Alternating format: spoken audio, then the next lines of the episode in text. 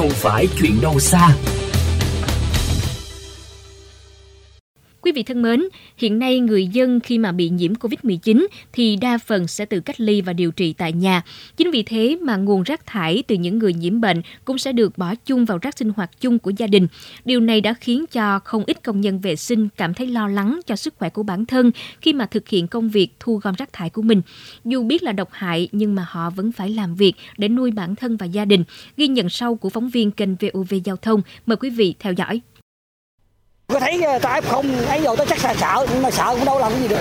Cái công việc mình phải vậy thôi. Cái ngành này là độc hại là mình, mình biết rồi. Cái, cái quy trình thì nó chỉ làm vậy thôi chứ giờ tụi anh biết đâu tụi anh né. Giờ đi vô chợ kia mấy người ấy đâu giờ đâu có biết người ta bệnh đâu. Đó thì giờ mình đến người ta bỏ đó mình kéo về thôi. Vừa rồi là những chia sẻ từ những người công nhân vệ sinh môi trường tại khu vực quận 6 thành phố Hồ Chí Minh. Việc F0, F1 hiện tại được thực hiện điều trị cách ly tại nhà đã giúp người bệnh an tâm phần nào khi được chăm sóc từ những người thân trong gia đình – Tuy nhiên, đối với những công nhân vệ sinh thực hiện công việc thu gom rác thải thì đây lại là một nỗi lo. Que thử, khai test COVID-19 được người dân tự thực hiện tại nhà. Thế nhưng không được sự hướng dẫn từ y tế địa phương về việc phân loại nên những loại rác thải y tế từ những người F0 cứ thế được để cùng với rác sinh hoạt của gia đình. Dù thực hiện nghiêm nguyên tắc 5K cũng như thường xuyên rửa tay sát khuẩn, nhưng chị Trần Mỹ Khuê, công nhân vệ sinh môi trường quận Bình Tân cũng không giấu được nỗi lo lây nhiễm. Phải lo chứ, ra cái bệnh này á, thì nói mình tránh á, thì không biết hên xui thôi. Nhưng mà mình tránh được lúc nào thì đỡ lúc nấy phải uh, giữ gìn 5 k. Thì cô cũng có xịt phẳng.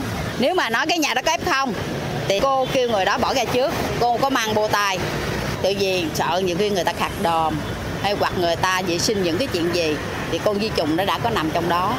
Nói chung là mình phải cẩn thận hay hơn.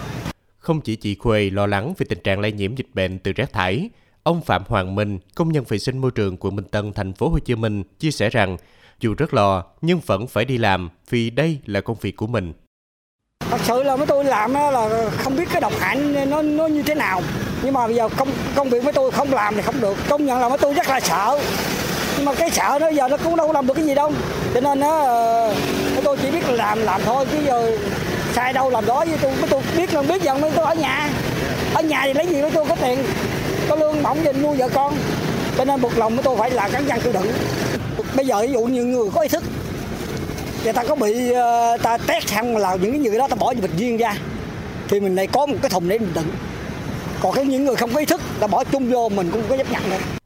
Phân loại rác thải y tế với rác sinh hoạt thường ngày không chỉ là mong mỏi riêng của ông Minh, mà đây là mong mỏi của rất nhiều công nhân vệ sinh đang làm công việc thầm lặng hàng ngày. Chỉ những người dân có ý thức trong việc phân loại rác thải y tế tại nhà thì những người công nhân vệ sinh như ông Minh mới phần nào giảm thiểu được rủi ro lây nhiễm cho bản thân.